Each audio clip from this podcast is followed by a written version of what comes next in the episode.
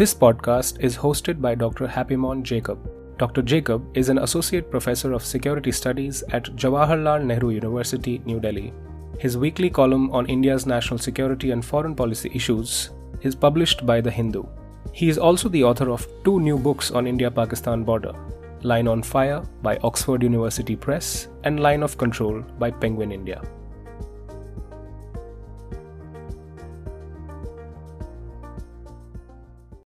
Hello and welcome to the National Security Conversation. The new Prime Minister of Pakistan, Imran Khan, has called for an enhancement of the bilateral trade between India and Pakistan.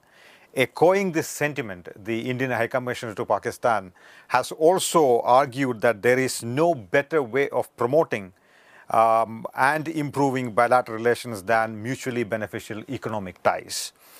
Despite the political tensions between India and Pakistan, uh, we have had a certain amount of trade happening between the two sides. Very little, it's about uh, $2.2 billion um, in the past um, uh, year. Um, in fact, a, a, recent World Bank study suggested that uh, if there is conducive environment, if the non non-tariff barriers are removed, uh, the uh, trade between India and Pakistan could go up to 37 billion dollars. Now that's a that's a great jump from what we have today, which is 2.2 billion dollars. Um, but India also has a very um, extensive amount of uh, uh informal trade with Pakistan, um, almost double of uh, what we have what we have what we have been doing formally between the two sides. Uh, but the question is, should there be trade between India and Pakistan?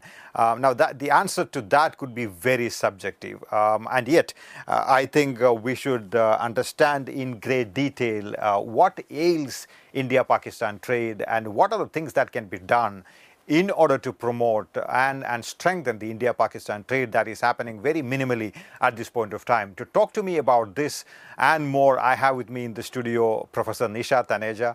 Uh, Nisha Taneja is a professor um, at the Indian Council for Research on international economic relations based out of New Delhi. She works on um, um, diverse areas like uh, regional trade, um, transport, industrial economics, and institutional economics. Um, she's a consultant with the World Bank and is one of the leading experts in the country on India Pakistan um, trade. Uh, Professor Taneja, welcome to the National Security Conversation. Thank you. Pleasure to be here. Uh, Professor Taneja, I was wondering if we could uh, begin this conversation with you giving us an overview uh, of the India-Pakistan trade. Uh, where were we? Where are we? Where can we go from here? Currently, it is at 2.4 billion US dollars. Uh, 1.9 billion of which is India's exports and half a billion is India's imports from Pakistan. The maximum and the highest that we have reached was in 2013-14 which was uh, 2.7 billion. Um, but on the whole, I would still say that it's been gradually on the increase. The main items that are exported to Pakistan include uh, cotton yarn and fabric, pharmaceutical uh, raw materials, um, dyes, and polypropylene. These are the major uh, export items. And what we import largely is dates, uh, cement, mineral fuels, and cotton. Um, now, uh, if it is placed in the context of the other South Asian countries, then actually we are trading much less with Pakistan than we are with the other South Asian countries. For instance, with Bangladesh, our trade is currently at 9 billion US dollars. With uh, Nepal, it is at 7 billion. Uh, with Sri Lanka, it is at 5 billion. So, even uh, Sri Lanka is almost double of uh, our trade with uh, Pakistan. Also, India has always had a trade surplus with Pakistan. But do you think the uh, do you agree with the World Bank study which suggested 37 billion dollars, or is that is that an overestimation? Uh, well, there is uh, a huge potential, untapped potential, undoubtedly, and um, the fact is that this potential is untapped and that there are possibilities, even if it is not 39 even if it is 38, even if it is 25, the fact remains that it is substantially higher than existing trade. And one key evidence is the fact that we are trading informally. So, that is evidence of the potential. So, uh, You, you know, Professor Taneja, people always make a distinction between the pre 96 era and the post 96 era. I believe that's because that is when India gave uh, the MFN status to Pakistan um, uh, based on the WTO um, regulations. Uh, did, that, did that substantially change the India Pakistan trade uh, or was that a marginal change? Uh, let's go back to 1947. Okay when we were actually trading with each other, but gradually trade kept decreasing between the two countries and in 65 it came to a standstill. Then for 9 years there was no trade at all and in 74 the trade uh, dialogue was resumed and uh, this was basically an arrangement where both countries decided that they would trade in a limited number of commodities, uh, which was a handful of commodities. And interestingly, this was called the positive list and very clearly the two countries kept uh, increasing the positive list based on their needs from the other country. Right. And very typically whenever there were shortages, we would look at Pakistan and Pakistan would look at India. So, uh, this was the pattern uh, until 1996. After the formation of the WTO, uh, all member countries were required to provide most favored nation status to every other country. So, India felt that it had to offer MFN status to Pakistan because otherwise it would not be compliant with the WTO rules. But Pakistan refused to uh, offer MFN status to India. Now, this. But isn't that in violation of the WTO rules? Exactly. So, uh, also GATT Article 24 actually has a provision under para 11 uh, where it allowed India and Pakistan to enter into a special trade arrangement. Now, that was open to interpretation. Did that mean that after partition, uh, because we were one nation, we were give, being given time to normalize trade? Or did that mean that we could have a special arrangement forever? So, this was open to interpretation. But uh, thereafter, I think Pakistan basically linked this whole trade issue to uh, the Kashmir issue. And it was completely enmeshed where the, the trading pivots were MFN versus the Kash resolution of the Kashmir issue. Right, but again in 2011, I think things started picking up. You had about um, um, the commerce secretaries of the two sides meeting six rounds of talks that was hap- that happened in, in, in 2011 around tariff issues, non-tariff issues. Um, they were talking about uh, shifting from positive list to negative list, easing of visas, progress on standards. Uh, what happened to uh, what? So how did how did that process come to a grinding halt? We had a very complex web of trade and transport policies between the two countries, uh, and both trade and transport policies were actually on a dual track. And uh, on the trade front, we we've heard about the positive list and you know the restrictions on trade on that front, but uh, but on the uh, um, on the transport side, we had a very restrictive maritime protocol. In 1973, uh, when uh, the trade talks were resumed, there was also a, a, a, maritime protocol which was put in place, which said that the two countries could trade with each other by the sea route, but only Indian and Pakistani flagships could carry cargo to each other. Which meant that only the national flagships, only the vessels, only the Indian and Pakistani vessels could carry cargo, no and that no, no foreign uh, uh, ship could actually carry cargo. So this was very restrictive because what it meant was there was no competition, and costs were therefore high. Uh, transport costs were very high, and uh, the vessel frequency was less. So it was very uh, very restrictive in 2005, not much is known that uh, a lot a lot happened on the transport front, uh, which is that um, the, the, the shipping protocol was amended, and foreign flagships were allowed to move between the two countries.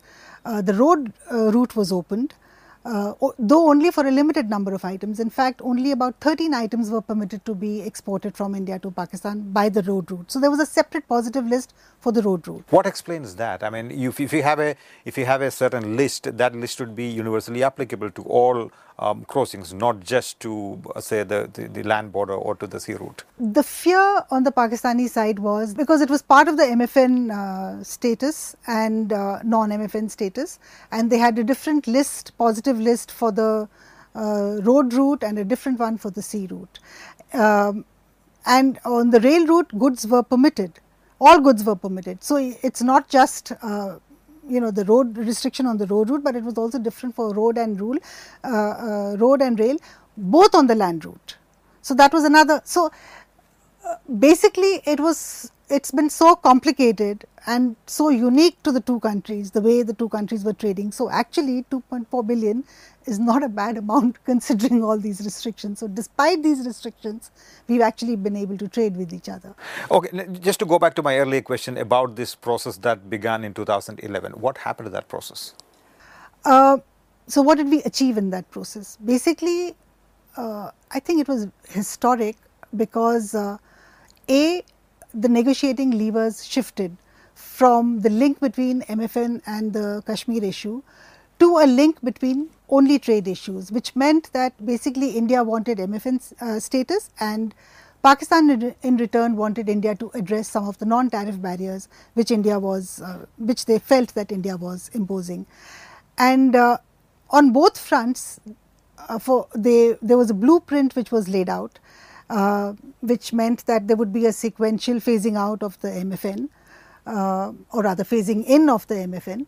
And uh, India, on the other hand, said it would do whatever it could to remove non-tariff barriers. And some of uh, the measures that India did take were, for instance, recognize some of the testing certificates, particularly those related to the textile sector. And textile is a huge, is of huge interest to Pakistan because it is one of their main trading sectors.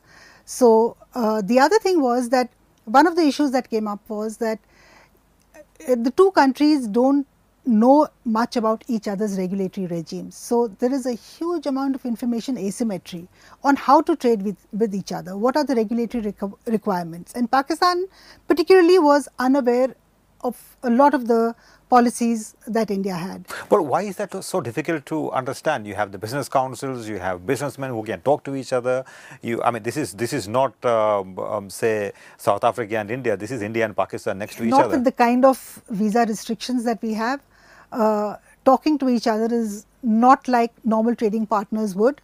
So there are restrictions of so many different kinds.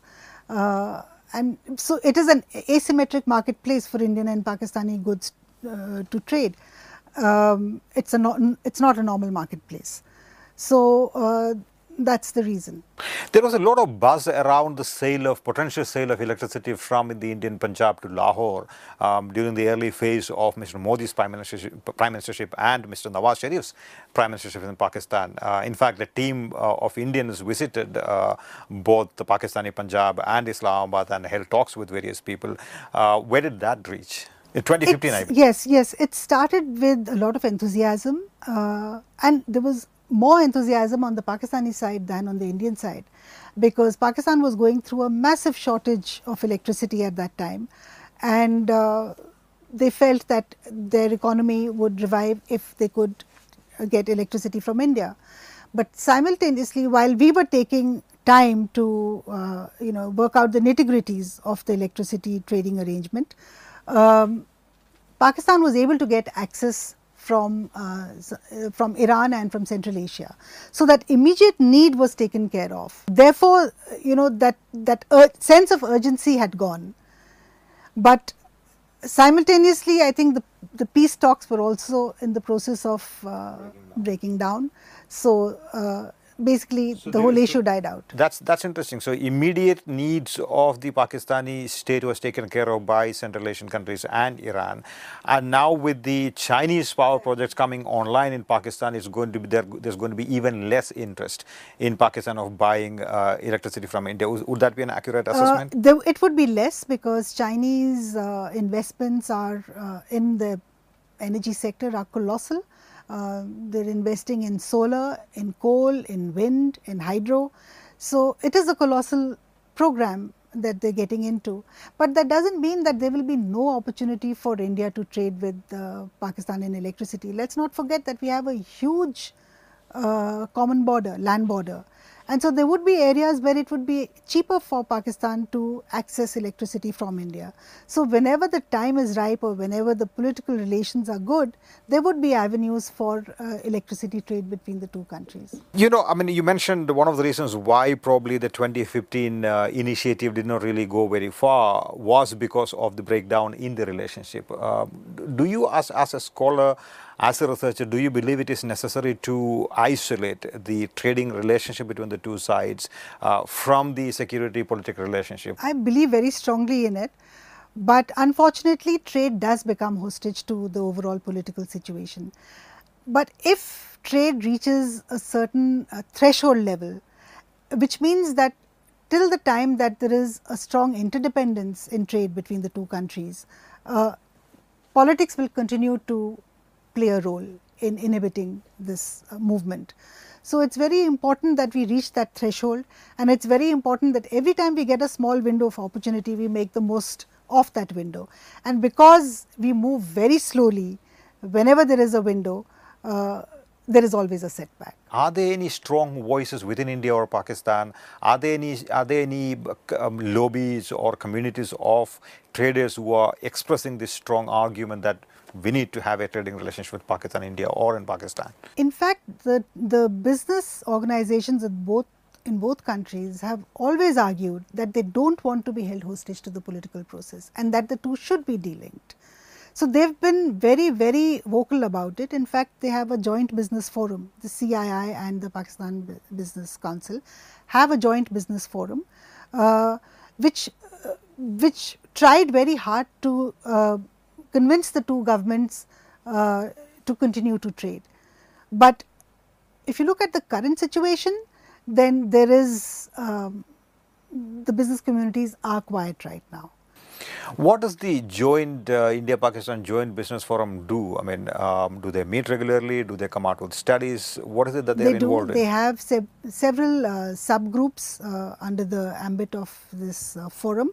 And uh, in this subgroup, they have different sectors. They look there's agriculture, there's small small industries. There's a number of subgroups that is, uh, and they come out with reports. They inform both governments about it. But I'm told that this is uh, in some sort of a suspended animation at this point of time. Is that yes. why? Why is that? For the past one year, again because the signals are not there. There's a larger question here, Professor Taneja, which is that India and Pakistan have not traded for a very long time in a very substantive sense of the term. So they may have found alternative markets, they may have found alternative routes. They don't really have to depend on the so-called traditional uh, trading relationship with Pakistan and Pakistan with India. Um, so is there any um, is there any strong desire in the two countries uh, among the lobbies to continue uh, or to have a robust trading partnership simply because they have found alternatives in the past? Trade is dynamic and it will keep changing.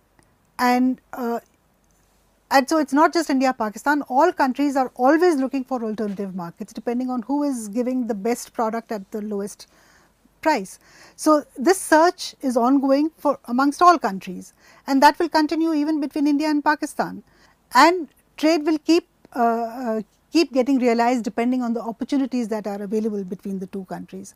So, this will this will uh, certainly continue and there will always be a demand in both countries for each other's products. And uh, in fact, I would say that there are some products in both countries which are so exclusively made for each other.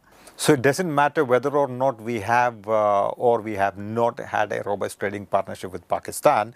Once you open the floodgates, the trade will pick up. That's your argument. Absolutely. In fact, uh, in, in 11 12, uh, when this opening up phase began, there were a lot of exhibitions in both countries of each other's products and that met with a huge success. But Pakistan's refusal to give um, the MFN status to India, how, how strong a, a problem is that in terms of the India-Pakistan trade? Uh, is that a major impediment or is that a minor impediment in your sort of? I uh, would say that the major part of the trade liberalization uh, in terms of the MFN process is actually complete.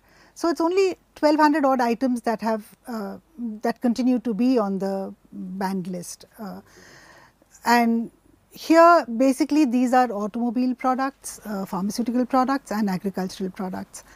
And uh, even in the uh, mm, and these uh, all three sectors are basically sectors which Pakistan is very protective about anyway, even with the rest of the world. So, once they open up, it is not like they are opening the floodgates for India, because this would continue to draw uh, high tariffs.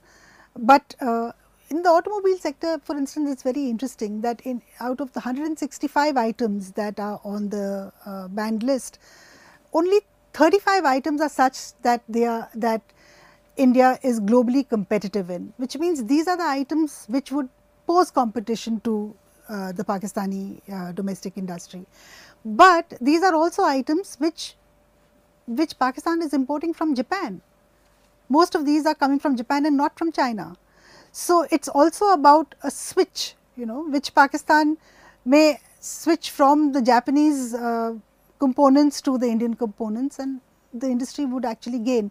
So, they are also not well informed about what opening up means and uh, an informed dialogue would really help if in you know uh, helping them to overcome their fears about opening up. One question about um, uh, the informal trade that is taking place between India and Pakistan. Much of it, much of it is, of course, taking place through Dubai or, or Iran, um, etc. Um, Pakistan maintains a list of uh, close to 1,300 uh, or 1,200 items on the negative list.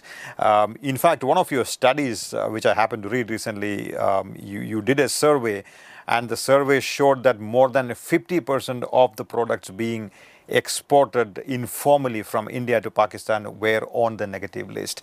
So if you were to remove, if Pakistan were to remove that negative list, um, you're going to see a reduction in that uh, info, informal trade between India and Pakistan. Is that is that correct? But that hasn't happened because just removing them from the negative list is not going to uh, create the conditions for trade because there is a whole paraphernalia around it which needs to be put in place for trade to be able to uh, take place formally. Um, for instance, uh, all the restrictions on the road route and the rail route need to be removed. Uh, only then can. Um, you mean the amount of items that can be traded via the uh, land route or the yes, sea route? Uh, sea route and plus the rail route, which is the cheapest, has the maximum restrictions and not restrictions, but it is uh, the wagons are antiquated, uh, the the trains don't move on time, uh, there is no transparency in how the wagons would be allocated. So people don't know how to trade by the uh, by the rail route, which is the cheapest, and that should be the easiest to access, but it is the most difficult to access. But I recently went to the Attari border, Wagah Attari border, and I saw this very sophisticated um, um, uh, trading complex there. Pakistani trucks coming to the Indian side, the Indian trucks going to that side. But that's that's, that's the road route. That, and, and, is that is that doing very well? Uh, much better, much better than the uh, rail route. But the problem with the road route is that now only 137 items are permitted to be traded. This list has expanded from 13 to 137.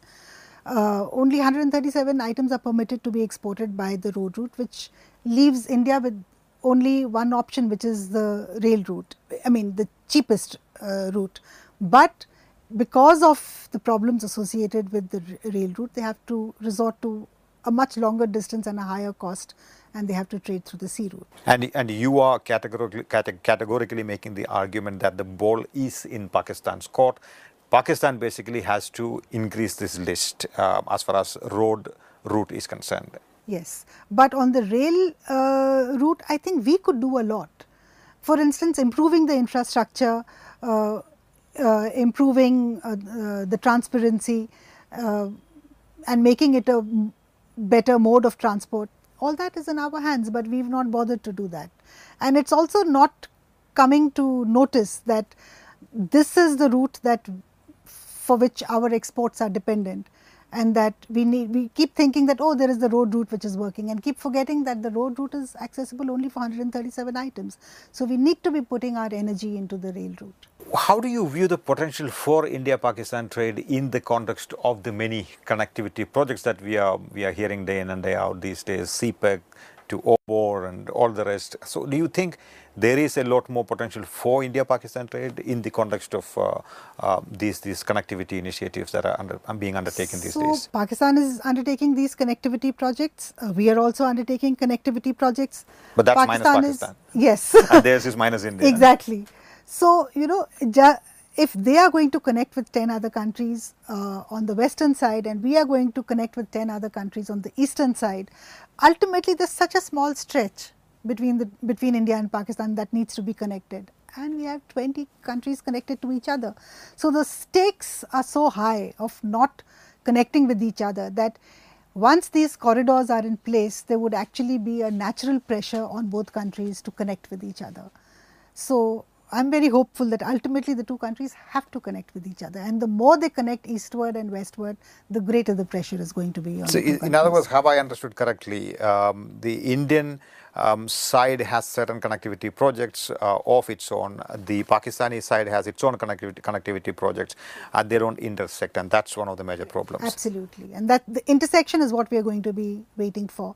And we are connecting as part of our Look East policy. We are looking at the uh, eastern side. We're connecting with Myanmar and onwards uh, with East Asia. Uh, we are also undertaking the BBIN project, which is the we have the BBIN motor vehicles uh, agreement under which uh, seamless transportation is envisaged between these countries. So there are there is a lot of movement on that side, on the eastern side, and a lot of movement on the western side, uh, with, that Pakistan is initiating in collaboration with China. What about the South Asian Free Trade Agreement? Um, why has it not been able to promote uh, bilateral, bilateral trade between the two sides? It hasn't been able to because of the impasse between India and Pakistan. So SAF, the SAFTA process can't continue without India and Pakistan being on board. But that doesn't mean that whatever has been achieved under SAFTA is not happening. That continues. Those concessions continue and the trade continues. It's just that forward progress is not happening. Do you think the security arguments that one often hears in New Delhi about uh, um, um, trading with Pakistan that it, it, it, it, will impact negatively on our security and therefore we can't have trade with Pakistan? How, how credible is that argument in your, in your estimation? Security is a genuine concern, there's no doubt about that. But I think there is, uh, we overdo it, there is an overdrive and uh, there are so many ways of uh, dealing with it, and we are claiming to be uh, digital India. So there's so many ways of dealing with it, and with technology reaching the way uh, where it has, uh, there are many options. For instance, why should every consignment be checked at the border? You know, uh, that too manually. We should be having scanners, automatic scanners so that the trucks just run full body scanners. Full body scanners. So you don't have that in we don't, we don't have those. border. We don't have those. So it's so easy to address something like this, but we haven't done it. Similarly, visas. Uh, we can easily have a profiling. Everything is digitized. So at least bona fide traders should be able to trade with each other. Bona fide tourists should be able to visit each other. So, you know, uh, these are things that we can easily do, but we are not doing them where is the reluctance coming from? Is that coming from the political class? Political. Again, like I said, the overdrive and uh, not understanding that there are so many stakeholders involved and that they need to be dissociated and they need, they need to be pursued on different tracks without compromising on security. Professor Taneja, you, uh, you wrote a paper last year, um, India-Pakistan Trade Opportunities for Medical Value Travel, and I found that very interesting. And you argued in that one sector that has the potential to grow despite prevailing conditions is the healthcare sector. This is a sector in which the government and stakeholders can initiate reforms at a low uh, political risk. That's a that's that's a sunrise field. What are some of the opportunities and challenges in this healthcare sector? plenty of opportunities. Uh, in fact, uh, liver transplant is one of the major ailments that uh, Pakistan is actually, um, a, lot of Pakistani medical tourists come to India for treatment. The other area where um, a lot of patients are coming is uh, uh, the field of pediatric, basically in all specialized um, clinical treatments, there is a huge demand um, by Pakistani patients uh, to come to India for treatment. There is a very soft, humane angle to the whole thing Pakistani child comes for treatment and it makes headline news, nobody can say anything negative about a thing like that. But unfortunately, um, why are we not promoting it? We are not promoting it actively, but it's happening. If you are not active, I think it's better. what about the the potential for e-commerce? Um, um, for example, we have Amazon and various other e-commerce platforms are jumping into uh, this this arena. I've, I've uh, read about it in I think in one of these newspapers about um, e-commerce sort of increasing the potential for trade between India and Pakistan. How do you sort of see that the future of it in the days to come? That's huge and it will do what the two countries have not been able How to do. How does it work? So basically, uh, a lot of the company, uh, companies uh, based in Dubai um, are linked to e-commerce companies in India and Pakistan. So, uh, they are actually bridging the gap, uh, information gap, they are getting buyers and sellers together and most important all small traders can get hooked to the platform and find markets for each other in the two countries. So, that could be really a revolution. So, like what we are saying that you know uh, that there has been an expansion of the positive list and a lot of barriers have been removed. Um, why is trade not taking place? Because these market imperfections persist. So, e-commerce can actually bridge these uh, information asymmetries, ma market related, information related and trade trade could actually get realized between the two countries. So, this is informal trade going online? No, this is not all informal trade because even formal trade is happening through Dubai because of the restrictions uh, on the land route. But some of the informal trade also can go online because as you correctly pointed out, yes. the traders based in Dubai elsewhere yes, can feed into this uh, e-commerce system. Absolutely. Absolutely. Because ultimately Dubai is a free port and it's importing, it can import and export anything from anywhere. So as long as something is on the positive list, it can be traded. Tell us something about uh, the cross LOC trade. Uh, in fact, um, uh, um, despite the ups and downs between India and Pakistan, cross LOC trade seems to have sustained. Uh, what explains that?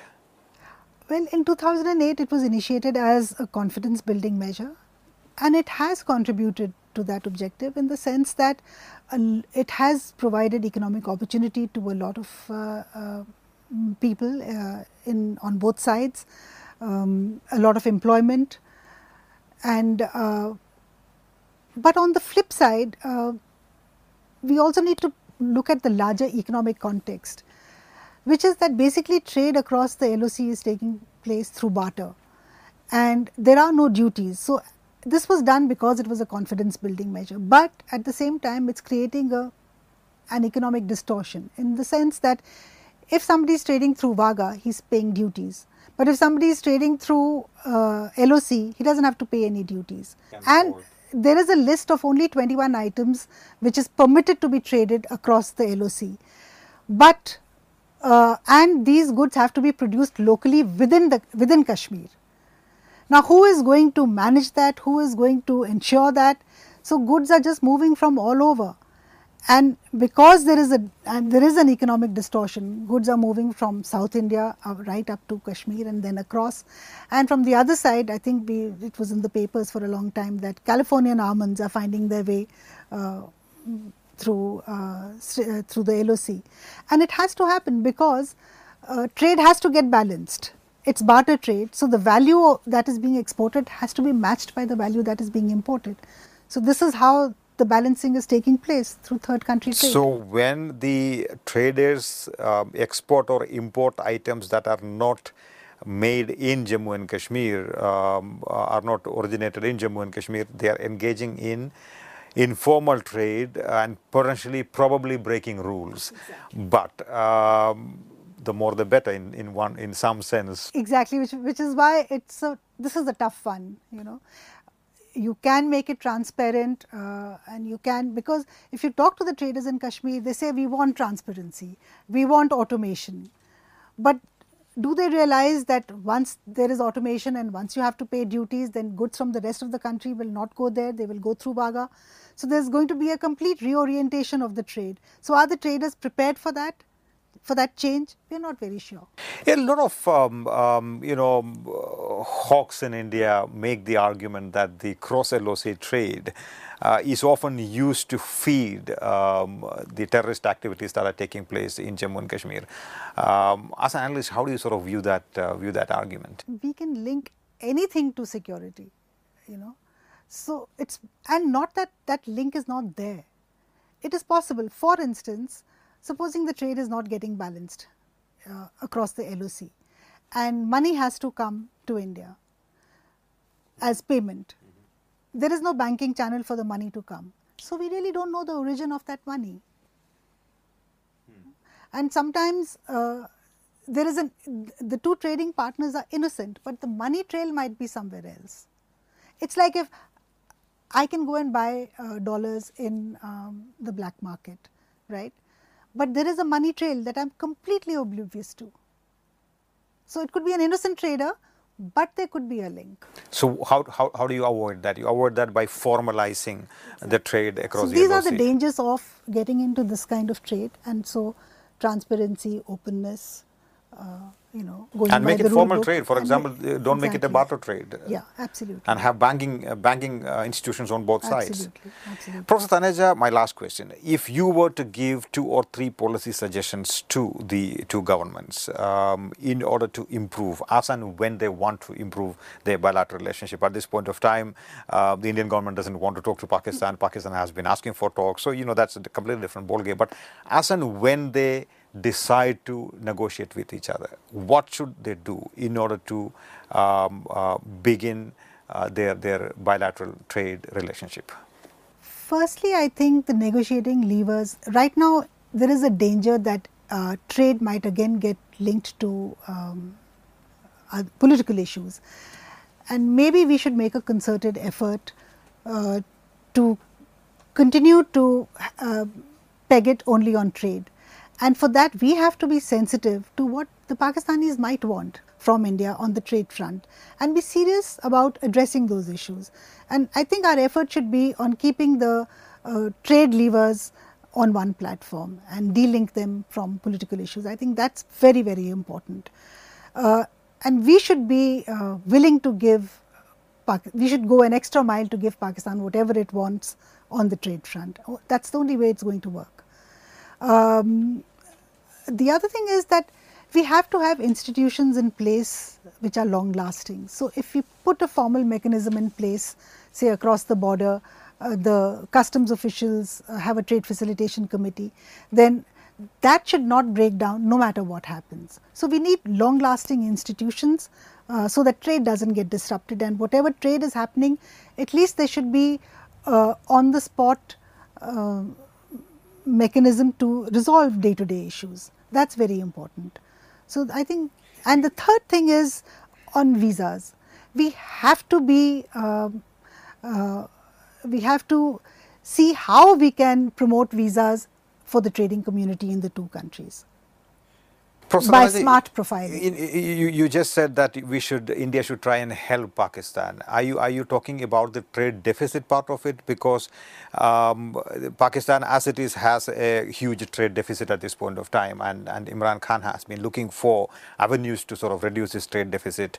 Um, and and and uh, as far as the India-Pakistan trade is concerned, there is a trade deficit that is in India's favor. So, do you think Pakistan would want to engage in a, a trade conversation with India simply because uh, it's going to be it's going to be a lot more trade deficit for Pakistan against uh, uh, Pakistan in favor of India? So, is that going to be a problem for Pakistan, the trade deficit issue? Um, even though they do discuss the trade uh, deficit issue, I think it's very important to understand the structure of trade between the two countries. Now, the structure is such that Pakistan is actually importing uh, mm, raw material and intermediate goods from us, you know, and that constitutes more than 80 percent of our trade.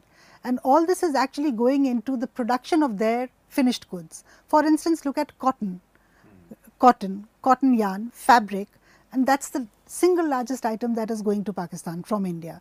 And they need it for their textile industry, and textile is their largest export item. So, uh, similarly, pharmaceuticals, we are exporting a lot of pharmaceutical raw material to Pakistan. They need it for their own domestic industry. So, there are these interlinkages which are already there, and uh, so the trade deficit is on account of these these products. So, you're saying that even though the deficit is in India's favor, it doesn't mean Pakistan is losing out in in doing trade with India. Absolutely. Professor Taneja, pleasure talking to you. Thank you. Pleasure being here. Thank you for listening to this podcast. If you like this podcast, please rate and follow us. For regular updates, you can also follow our Twitter handle NSC with HJ or our Facebook page National Security Conversations with Happymon Jacob.